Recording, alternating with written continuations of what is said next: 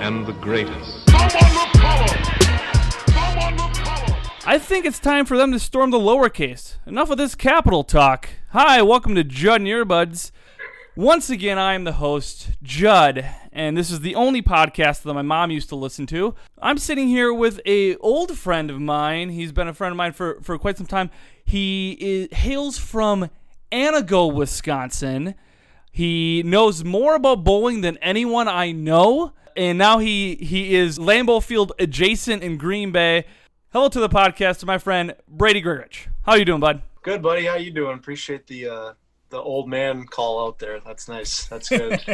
Old friend and old friend. So. Well, I used to, we used to, when we used to do shows, I used to say you were the stepdad of comedy. You're like, I think my... that's what you said the last, the last show we had together at the, the coffee house there. You said that you're like, and I'm like, that is, that's not an album title. I don't know what it is. That's, just, that's beautiful. I love it. So a lot has changed since I've seen you last. You you moved yeah. to Minnesota was last time before I saw you. Yep. And tell tell us a little bit about that. Like like how you been, man? What's what's yeah, life been, been up to? Been good, man. It's been a crazy couple of years. Um, we moved twice since two thousand eighteen. Uh, me and my fiance Addie moved from. She lived in Wausau. in Wausau, Wisconsin. I lived in Stevens Point at the time, and we had been together for about eight months and decided we wanted to live in big city together. And we both kind of threw a couple options out there, and the one common one was Minneapolis, Saint Paul. So took off, lived in the Twin Cities for a couple of years. That was a great experience. We loved it over there. But sometime probably in the middle, beginning of last summer, uh, we were kind of three or four months into this shit show of a pandemic, kind of realized that we kind of felt like we were like on an island over there. I mean, we had friends and family over there and whatnot, but most of our family and close friends were centered here back in Wisconsin, um, but we didn't really want to necessarily move back to Stevens Point, Wausau area, so we uh, we ended up landing on uh, Green Bay. So then we've been back home for about four months. We moved back in September. All right, how are you liking the old Green Bay, Wisconsin? It feels like home, man. It really does. I mean, True. it was it was nice living over in the cities, and it was a good experience. Um, but it definitely just just the people and how friendly everyone is um, for the most part, and being an hour away from our parents and having good friends right up the road. It just it can't put a value on that. It's been awesome. By the way, congratulations on getting engaged, man. Yeah, thank you. Getting getting old, getting married, moving all over the place. I don't know what the hell's going on. You're growing up right before my eyes, Brady. It's adorable. Yeah, I, somebody sent me a picture this morning of my high school bowling team picture. I'm like, I'm like Benjamin Button on this. I'm like, I look like ten years older in that picture, eighteen, fifteen years ago than I do now. I'm like, what the hell? Well, so, all right, we can talk about bowling. You are... Right on. You you worked for a bowling alley, or you were on a bowling team? Both. In Antigo? I worked at a. I, that was my first job. I worked at a bowling alley. Started when I was fifteen, uh, dishwashing uh, at a bowling alley in Antigo, and I bartended and helped. Uh, I was an assistant to G M there for a couple of years before I was done. For about ten years, I did that. So you're good at bowling, is what you're saying? I'm okay. Yeah, I can hold my own out there. What does that mean? Like, oh, you're okay at bowling. See, I would say I'm okay at bowling, but that's what's not your best, true. What's your best game? What's your best game? I've hit, I've hit like in the twos, but that was in a nine pin tournament. That's the good. Two hundreds. Twos, twos but... is good. That's I'm because we we clearly didn't have a season this year. My last season average was probably like one ninety was my that's, average. That's insane though. That's like really good at bowling. Well, to, to that point, though, a guy that I bowled with, a good friend of mine from Antigo, he actually just won the award for the highest average in the state of Wisconsin. To put that in perspective, his average was like two fifty or something. And when the best you can do is three hundred, I'm like, you kinda, he kind of blew right past me in my little one ninety out there. It's a different sport. Like, I, yeah. I, I, I am no way understanding uh, oil patterns. Oh, yeah. Or, you know, shifts in like you need you should do this or you should have put mm-hmm. this rotation on the ball. I'm just like, hey, I want to knock those pins down. I'm going to do whatever I can to knock them down. I don't I'm going to take this brick and I'm going to throw it in that general direction. Exactly. It won't be good. That's not a bad strategy. It's not bad. I, I call it the heave and pray. So I just heave and I pray that. Just throw up a little quick one yep. and make it the ten pins down there. You're good. Awesome. Yeah. And it's the worst thing is ever if you're like at a bowling alley and there's like a kid's birthday party to the left of you. Oh, yeah. And then you see them just granny roll a strike in front of you. There's yeah. nothing more demoralizing than you have to follow that after the birthday boy who's ten years old just granny rolled a strike and everyone cheered and you just almost guttered, but you hit the one pin. That's it. Especially when they don't have the bumpers up. That makes you feel even worse. Yeah, or that little uh, the ramp. The little, little crane that thing that they can just yeah. shoot the ball down. All right, we're going to make this as easy as possible. You just line it up and just push this thing down. They're not even playing then. No. They just came for pizza, pretty much. Well, don't we all? Pizza and beer. That's, that's pizza and beer is the the that's like the you have to get it if you're bowling, I believe. That's it's the like, bowlers. That's the bowlers' diet, man. That's the way to go. They can't get anything else. You can't get it. You need pizza and beer. You need that pitchers. Little bit of grease on your fingers. Pitchers bit. Of beer, I believe. Yeah, the, the expensive kind too, like four fifty for a pitcher or something like that. Whatever obviously. It is. Obviously. What are you drinking tonight? I am drinking a little uh, Red Label uh, whiskey. Real fancy over there. It was on sale. It was like twenty-five bucks at festival, so I, got, I found a good deal. What are you, sponsored? Throwing on festival over here? The old, the old, the old man, uh, the old man found a good deal there. So, what do you save up coupons? Yeah, yeah. There's nothing wrong with coupon cutting, man. So. You moved to Green Bay in the pandemic. How's the pandemic uh, treating your lifestyle? Has it has it changed work-wise or or uh, you know other things like that? Well, both. We clearly left our jobs uh, in the cities and had to find a new job while living over there. Find a place, uh, an apartment, and everything. So that was that was pretty stressful. Not gonna lie, that was pretty anxiety-ridden couple of months there in the summer, but. Addie's been amazing, and she was kept a level head throughout the whole thing and really helped me keep a level head on it, and uh, started looking for jobs and was able to land one in about two months over here. Um, and then roughly, I think in that same week, it was like second week in August, we found our place to live. So yeah, once that all kind of, those two big things fell into place, uh, and Addie started her own business. She started her own spa. Uh, in Appleton, which is like twenty minutes away from Green Bay. So once those pieces started to fall into place, it was a little less stressful. But the pandemic, I mean, it's been tough. Just the adjustment to life and being cooped up inside and not being able to see clearly like good friends like you and family and stuff like that in person. But the, I'd say the, the biggest thing that we took out of it was because we started doing a lot of wedding planning in the pandemic.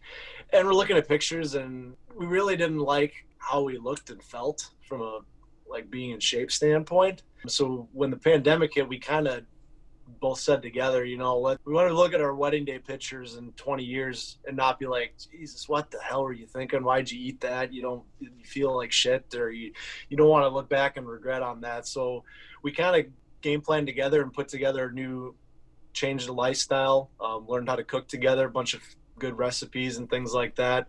And then started working out every day. And in that time period over the last probably ten months, um, me and Addie are down about one hundred pounds together. She's that's, down about fifty and I'm down about forty. So that's ins- over a hundred, like over a hundred pounds. Yeah. Almost a hundred between the two of us. Yeah. That's a, for a visual of that, that's a, that's a baby calf, like a small baby calf, yeah, but a hundred exactly. pounds. Yeah. That's a that's lot ins- of pounds of bacon off there. That's insane. That's crazy. Yeah, well, so congratulations. So we kind of took the, Thanks, man. We, we kind of took a took it as a positive to be like, well, we're inside, and it happened in the summer and the spring when it was nice out. And it's I've never been a big runner because I'm not most athletic, so I I look really weird and shitty when I run. so, but I we found some nice trails when we were living over there and was able to. Uh, you run like a bowler, is what you're saying. I. You run like a bowler. That's exactly right. I run like a bowler, yeah. That's exactly right. I did see the videos of you guys cooking together. So how who came up with that idea? Who who made the video first? Or like who was like, hey, let's start making videos of us cooking together and make a meal out of it? That was Addie's idea because she she had been getting a lot of comments like on, on her Snapchat story. She'd put out like videos of us cooking and the meals that we were making, and her friends would message her and say, hey, you should, we're always looking for easy recipe ideas or good recipe, new stuff to do and cook. Um, and it was something fun to do for us um, with the pandemic going on and being inside. I'd say, I mean, I, I cooked a little bit more, I think, than Addie to start. Um, but she's really gotten into it and reading cookbooks and looking at recipes online and kind of just made it her own. But it's one thing that we, we look forward to doing it every day, and it's it's a fun thing to do together. So so you guys cook together, you run together. How, mm-hmm. So how far have you ran? What's what's like the longest? I did, well, tonight, which is kind of, it's fun to look back on that because I, I downloaded an app on my phone to like, it's like that where it tracks where you go and your time and everything like that. And I think the last time I was timed in a run was like two years ago. I did, it was like a ten and a half minute mile. I mean, it wasn't fast by any stretch. It was a, it was a five mile running point. And then I timed it just today. I was at like eight, like an eight point four minute mile. And I, I went, I went just over four miles today. Jeez. That's good. So it's starting to get to the point where it's like it's building up where I'm going to have to start going longer, because I remember when I first started, I, I'd get to a mile and I'd suck and wind from the first three rows and people would have passed out from oxygen deprivation if I would have been in a stadium. But just slowly seeing that build up and building up my cardio has been has been a fun transformation to see. That's awesome. Like, are there yeah. goals to like do a marathon, half marathon, anything like that, or just like keep running? I think eventually I would like to do that. Um, two, I think it was two years ago. I did a, I got, I was a little intoxicated one night and a friend asked me to do a Tough Mudder. And I said, yes. And then they reminded me of that after the fact that they're like, oh, you know, remember a couple of days later, they were like, you owe us money for the entry fee for the Tough Mudder. I'm like, wait, what? I got to stop agreeing to do stuff after a couple of cocktails. I got to stop that.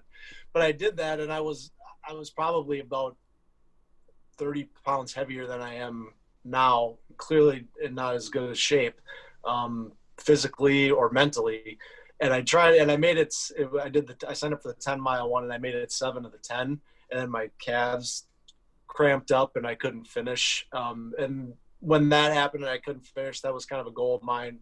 I'm like, I'm going to do this again one day, and I'm going to, I'm going to at least make it to the end. I'm not going to drop out just over halfway through.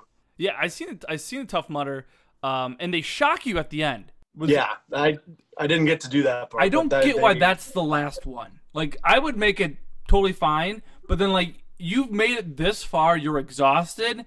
Now we're gonna shock you. Like that yeah. should maybe be the first one. Be like, hey, this is gonna wake you up. It's creepy to see too, because I got the little wires dangling there that are like live that you got to run through, and, and yeah. I'm not sure how big the. the jolt is, but it's enough that you you feel it. And like that that didn't hurt my my decision to drop out at the seven mile mark. I'm like, yeah, you know, I don't, I don't really need it. I don't, I don't need to get zapped. That would be mine. I would fake an injury right before it. like, oh like, yeah, pull a hammy, going yep. down. Oh, like, I, I'm going down. Yeah, I could sell that, absolutely. Perfect. Well, we well how we know each other is through comedy. And obviously yeah. we're in a pandemic, so we don't get to do as much comedy.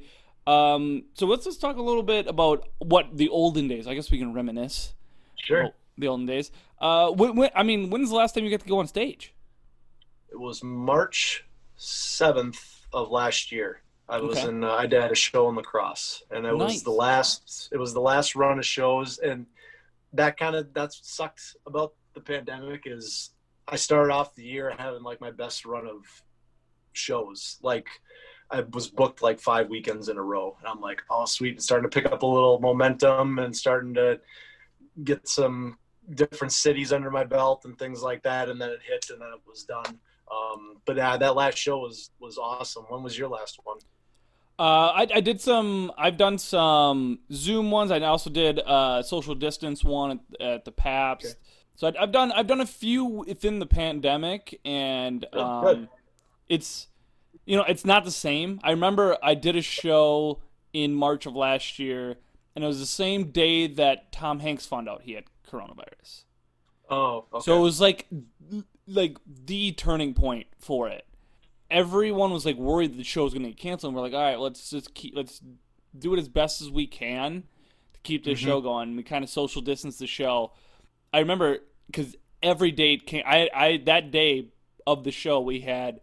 I had like the same. I had a bunch of weekends booked, and everything got canceled, canceled, canceled, canceled. Yep, and that's what happened like the week after when they started shutting down. You started getting the emails like, this May date is postponed indefinitely, and it's like, ah, it's like I was so close. And I like know. I felt like I had some some good momentum going, but I know I'm sure it'll be it'll be back um, at some point once once everyone's vaccinated or everyone's we get the all clear with that in a few months. I'm, I'm really looking forward to.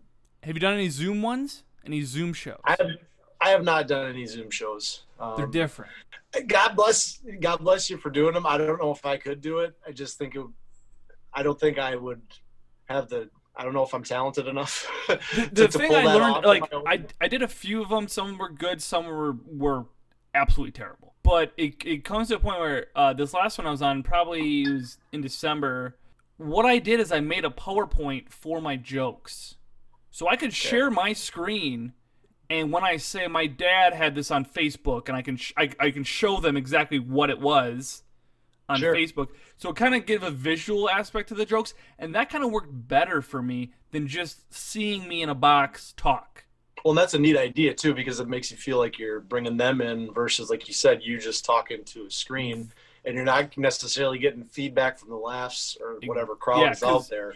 Yeah, because a lot of people you just are on mute because they don't want it to interfere with your, you know, your headspace or anything like that. So you don't even yep. hear laughter, you know. So you're like, yeah, that's, that's either tough. I'm doing, yeah, either I'm doing great or everyone hates me. That's the only thing that you that you gotta you gotta tell yourself one of two things. There's no middle ground. It's one of the, it's one of the two for sure. We used to, we used to go. We had shows at this, the the Point Winery. Yep. And then we you also came down to the the Anodyne show, the coffee house show. Did the coffee house show, and I think the show we actually met was at a club that's no longer there. I can't remember the name. Was it the cafe? Uh, the Comedy Cafe, yeah. Yeah, that's where we met because I drove down and got on the open mic on that Wednesday. You were on the competition with me, yes. Yes, that's when we met because mm-hmm. then you reached out to me after that about doing the winery show in, in Stevens Point. Yeah, and the yep. rest is history. Look at us now. Well, I still remember. I still remember that Milwaukee Cafe show. Because that was like, that was one of the first shows I had in a different city with not necessarily anybody in the, like even like one or two friends in the crowd that knew me. It was all straight up comedy crowd on a Wednesday yeah. night. And I remember getting the couple laughs and I'm like, all right, it, something must be working. It's, it's, I'm not, I'm not just, it's not just a bringer show like where you bring all your friends and stuff like that. And your family's there. It's like, okay, the, if I can make strangers laugh in a five-minute set and at least get a couple of chuckles out of there, that's I'm tapped into something at least that's working, you know? Yeah, like there's a lot of like once you get to that point where you can captivate an audience that you mm-hmm. do not know, yeah. that's when it clicks in your head. You're like, okay, this isn't just me telling stories to people who know me. Um, exactly. And that's where I think a lot of a lot of like. You did it. I did it. The, the where we're in the start off comedy because people told us we would be good at it, or we thought we'd be good at it because our friends laughed at our jokes and things like that. Exactly. But they have rapport with you. They know you for how many years. They know they have the same sense of humor. That's why they're you're you're friends with them. You know. Yeah. So once so once you get to a point where the audience is not them, and you can still relate to them, have a rapport with that audience, and still like make them laugh at the things you find funny. That's when you can snowball it into something actually that is. You know, you got something. You're yeah. you're making a connection with people there. That's not just like you said, the rapport with your friends. Because I mean, I'm, I'm sure you know that too. There's countless instances of you hear stories like that. Somebody tells you that you're funny. You go up there, and it's just not. There's people are some people are just aren't cut out for it. They're not. They're not joke writers, they're not comedians, and it just doesn't work out.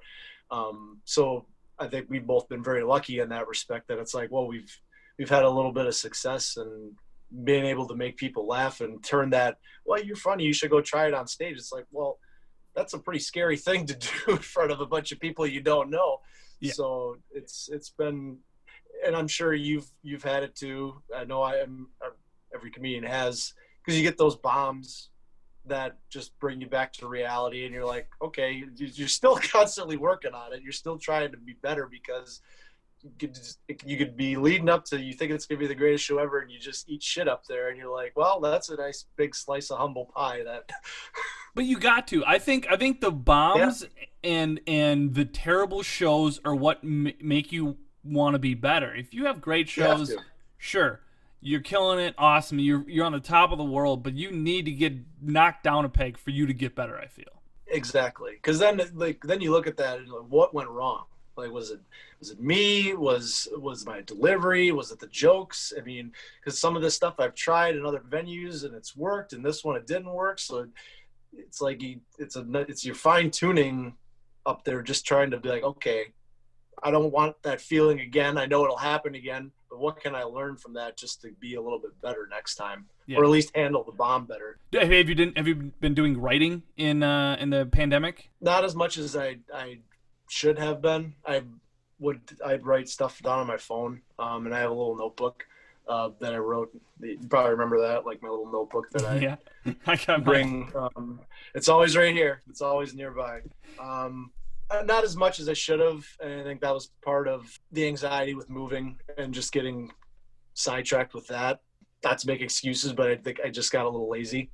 I'll make an excuse for you, because you're not experiencing the stuff you would be experiencing, you know, too. We're yeah. we're in a weird time. It's hard. It's hard to draw, because you draw from your experiences, you know.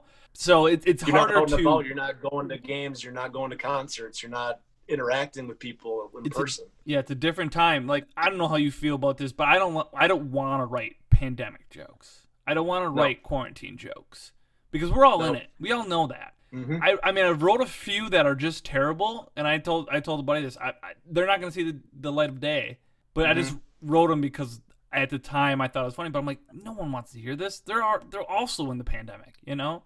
It's not exactly. special. They're so. experiencing it with you, and it's it's a sad thing. I mean, people are are sick and all that stuff. It's like they don't. It's not something people want to be reminded of. And, and my thought on that same wavelength is, is that there's way way better and more famous and more talented comedians out there doing COVID jokes better than I ever could. So it's like you, they, if they want to go do that, and they, they're better writers, they're they're funnier, clearly, and they they can make that stuff funny. Whereas yeah. I don't think, I don't think, I don't think it would be, I don't think it would be, I would connect with anybody on a funny level. It would just be kind of like, oh, I remember this kind of stuff. It's like it's not, it's not a fun topic. You know what I mean? Yeah, it's and it's hard, because it's like, imagine being, you know, in a, in a in a rough time, and then you just have to hear about being in a rough time. You know, just reliving like, it. It's like yeah. nobody wants to Groundhog Day this thing. I mean, yeah. it's not.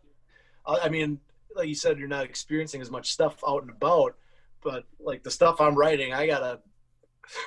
I'm sure that I'm gonna have at least another five or ten minute slice of relationship material, because and I feel like a lot of people are. That are in relationships, because that's what you're experiencing. You're experiencing different parts of whoever you're with. That's what the material is you have to draw off from. So yeah. I feel like that's yeah. where my material is going to be going, um, at least for the first little bit coming back. We always do this on the show. We do like a fun little game. We try to get the guest involved with something. We'll go, actually, this is what we do ask usually, and it's always been fun. Who's the f- most famous person you've ever interacted with? Interacted with or done a show with? I probably know the show one, but I, I'm gonna go with I'm gonna go interaction, and then we'll go show. Interaction with most famous. I had a picture taken after a show with Jim Gaffigan, right when he was starting to get big. It was in college, it was like two thousand five, like when he was he was big before, but it was like when he was starting to blow up with the yeah. Hot Pocket stuff. And that That's, was like two thousand five. Was was his eleven kids there? He has like a million kids. He's got like a million kids. They weren't there. But this is when he was still doing meet and greets to the general public after the show. Yeah. Like he did the she. He, like now you have to you pay for it as part of the ticket to get an extra experience. This is when he'd do the show. And he closed and he's like, I'll be out front signing autographs and recording voicemails or whatever. And you just go stand out in the front and meet him. That that stuff doesn't happen anymore. Kinane used to do that too, and then he got a little bit bigger. Mm-hmm. Like Kyle Kinane, he used to. I met Kyle like a bunch of times after his show. I've probably seen him live four or five times. And that guy's a killer. He's so good. Oh, he's so good. And then he he did yeah. he did Shank Hall one time. He was supposed to do an hour. And he did like two fifteen. to like it oh, was nice. It was nuts. But then met him after and everything like that. But then the last time I saw him at Turner, no no meet and greet after. You know, it just got to okay. the point where there'd be too many people to. You're just too big, and you, you yeah. can't be out there for four hours shaking hands and yeah. whatnot. And that probably that's kind of stuff that probably didn't help with the pandemic, but but you. But uh, we play a game called Would You Rather. I have a, I have some Would You Rather questions. Now, Brady, have sure. you played Would Would You Rather before, right? Yeah. Okay. So these are very abstract questions. You can answer. There's no wrong answer to any of these, so you can go either. If there way. is, I'll fi- if there is, I'll find it. Okay. Would you rather make contact with aliens or grow your hair back? Oh, contact with aliens for sure. Yeah. Do you believe in aliens? Yeah, I don't look. I don't look good with hair. I'm. I'm straight up. I straight up keep it shaved. I shave my head every other you, day. Wow, that is nice. Do you do you shave? I am tight. The old no, that's just the glare off the top. But I got, yeah, I'm straight, the straight Stone Cold Steve Austin here. I just right down to the wood. It looks like a bowling ball. It's nice, man. Yeah, yeah. I, I looked at some old pictures of like clinging to the racing stripes on the side, and it's just like that's like that old bowling picture I was telling you about. It's like that is not aging me well at all. I gotta get rid of that crap out of there. That's not good. That's fair. Now, do you believe in aliens? Mm-hmm. Yeah. Yep. Yeah. I don't. I think it's kind of silly to think that we're the only ones out there in a world that big. Do you think they're like green guys? I don't know if they're green. I'm sure they're. I'm sure it's somewhere between like a cute like E T and somewhere of like the Independence Day aliens that haunted me while when I was a kid from that movie when that alien popped out of there that Will Smith oh, yeah, yeah. punched in the head. Like I think it's a there's probably somewhere in, in between there. Okay, I think they're probably. Also, I don't really care. Like, to me, space yeah. is the dumbest thing ever. Like, people look up there like, oh, there's so much space in between the universe and all these stars and planets. And I'm like, yeah, well, we haven't even found everything here yet. Like, we haven't yeah. even found out what's at the bottom of the ocean. We can't figure that out. Why don't you we know? just worry about our own situation here? Exactly. Quit looking up. Stars. Same. Like, I, I, I like the, the telescopes. I'm like, all right, yeah, they're star. I get it. There's a lot also, of them. They could make all of that up, and I'd be like, yeah, sure. That that, that yeah, seems about that right. Sounds good. You read a book? God bless you. I don't. I don't know. All right. Would you rather number two? Would you rather haunt everyone for the rest of your life? Do they when you die, you get to haunt whoever you want, or grow okay. your hair back? I think the haunt, that, that sounds fun. Yeah. That would be a, that would Who'd be a good haunt? Time. I don't know, haunt. I don't know. I think I'd more mess with people. Like, I wouldn't scare them. Ooh, but okay, you just, so you'd be casting. Yeah, just just screw with people a little bit. Just to, just to mess them, turn the lights off when they leave them on type thing, and just that kind of stuff. Would you would you haunt like an old hotel or a stadium? Where, where would you haunt? If he's still playing, probably Tom Brady. Maybe haunt him. All right. I know it's been... It, This isn't gonna. It'll come out in a few days, and probably enough buffer time since the mm-hmm. Packers lost. But Tom Brady's a terrible human being. I'm gonna put this on record right now. Him and his butt chin. Tom Brady left his pregnant girlfriend for another woman. Stop saying he's the perfect family man.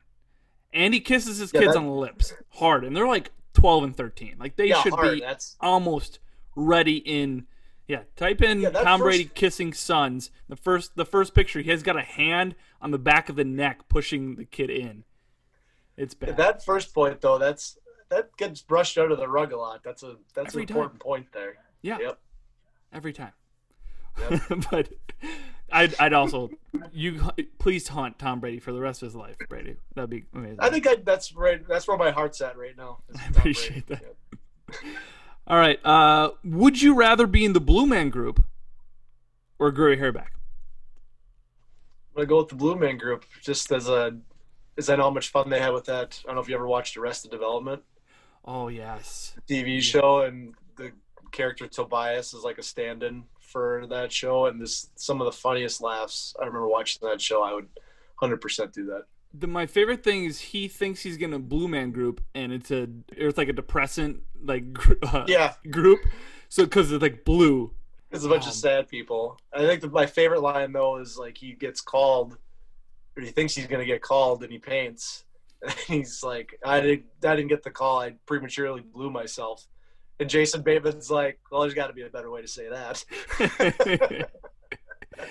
I, you have to think Bob Ross wrote all that. Or uh, uh, David Cross. David Cross. That's the word I'm David looking Cross. for. David Cross. Bob Ross think, is the painter. That, yeah, the Happy Trees. Yeah. Uh, David Cross uh, probably wrote a lot of that dialogue. I would think so. I mean, he's a comedian, so yeah. I would think he put together a lot of that stuff. And, I mean, a lot of it was so cleverly written. Yeah. Man, that, that show is just – that is a tightly written, funny show. Yeah, well done. It's a well-done show. Mm-hmm. For sure. Now what? Now what's a what's a crazy conspiracy theory that you believe in? Like, it can be wild. It can be Britney Spears is is you know locked up and she needs to be let out. But mine, see, mine would probably be pretty boring. But it's like I always thought that there was something more to like the Kennedy assassination because I'm a big history guy. Okay. I mean, I went to college for poli sci and I, I like studying that stuff. So. I always, it always just, that stuff fascinated me. The fact that it was tied in with history and just the different angles that people could take with it. And you could pull bits and pieces from each story that you're like, that kind of makes sense. That one always fascinated me. Is National Treasure real? Like, could we, could National Treasure be real? I sure hope so. Cause I love that freaking movie. I am such a big fan of that movie. Oh, my God. Like, they said something the other day in the inauguration. They mentioned the Resolute Desk. I'm like, ah, from the movie. I'm like, that's how I know that. Oh, man. I, I, like, hope that it could be real, that, like, at the the, the Illuminati just has a, a, you know, or the Freemasons or whoever the yeah. villain or whatever has something on the back of the Declaration of Independence. That's very funny. Oh, yeah. Biden's laying under his desk trying to find, like, a wooden plank or something that's hidden in there. He's just trying. Yeah, you know that like the first day, like you get into the White House, you're just kind of like pushing bricks. Like you're just like, eh. Well, you're pushing on the walls. You're just knocking, see seeing if it's hollow. You know, there's got to be a door here somewhere. I know there's a door. Just, just moving, moving like pictures slightly to see if something. If I was president, I would want to know like the the secret, the cool secret stuff. Like what is Area fifty-one? You know, like just what is it? Like I'm sure it's probably. Yeah. It probably has nothing to do with aliens. It's probably just like military training. Like we have secret. Just like a military base. Yeah. Yeah. Yep. But I would want to know all that stuff like right away. And then I would probably resign. Well, that, well to that, that same point, like from the movie National Treasure, do you think that there is like a president's like book, like a secret book or store or something that they pass on to each one that they're like, there's some, God, that would be so awesome. No, I don't see. I don't think so because I don't think they want to keep that much record, you know? Good point. But there's got to be like a story or something that they would, you think they would pass on, or like like one little tidbit of truth that nobody knows. Be like, hey, yeah. by the way. They're, they're all supposed to, the, I mean, the cool thing is that they all write each other a letter. Yep. And they leave so, it on the desk. Yeah, leave yep. it on the desk. And that's kind of cool. Um, I think it was Obama. I believe Obama, uh, before he took office, Mm-hmm. told uh, George Bush, who was who was the the president that he was taking over for, that yep. could he could he gather all the living presidents for for like a dinner, and so he could pick their brains before he got in. So that was a cool like thing that they all. That's a great idea. He kind of got to like you know hang out with them beforehand. Because I think that was when there were still like four or five alive, and now yeah, George, it's down to George like Senior, three. Jimmy Carter, yep, Bill Clinton. George W. Bush at the time, and then Obama would have been, so I'd been five. Yeah, because I think, because George H W passed away recently, didn't he, right? Yep. Yeah. The old the old man did, yep. Okay. I think Jimmy Carter's still alive. He's still alive. I think they said that the inauguration was the first one that he didn't go to in however many years because he's in his nineties and because of the, the pandemic and everything, yeah. It just wasn't safe, but... But that dude's still building houses and stuff out there for like Habitat for Humanity. He's like ninety-some years old. That guy's a rock star. Is he the one who likes jelly beans? Who's the guy who likes jelly beans? Is that Ronald Reagan? That sounds right. I, one of them's uh, like one of them like is big on jelly beans. Yeah. Well, like George Bush is a painter. Like I didn't know that. He's a like a big artist. Yeah. That's yeah. Pretty good, one, pretty good one too. They put some of the stuff up there. I'm like, who the hell would have thought that? It's like I have no idea. My favorite George Bush moment is when he's talking about Al Qaeda. He's on the golf course and he's like, "Talk, we're gonna fight Al Qaeda. We're gonna find the terrorists, and we're we're gonna we're gonna get them. Now you guys want to watch yep. this drive, and just smokes a drive down the fairway.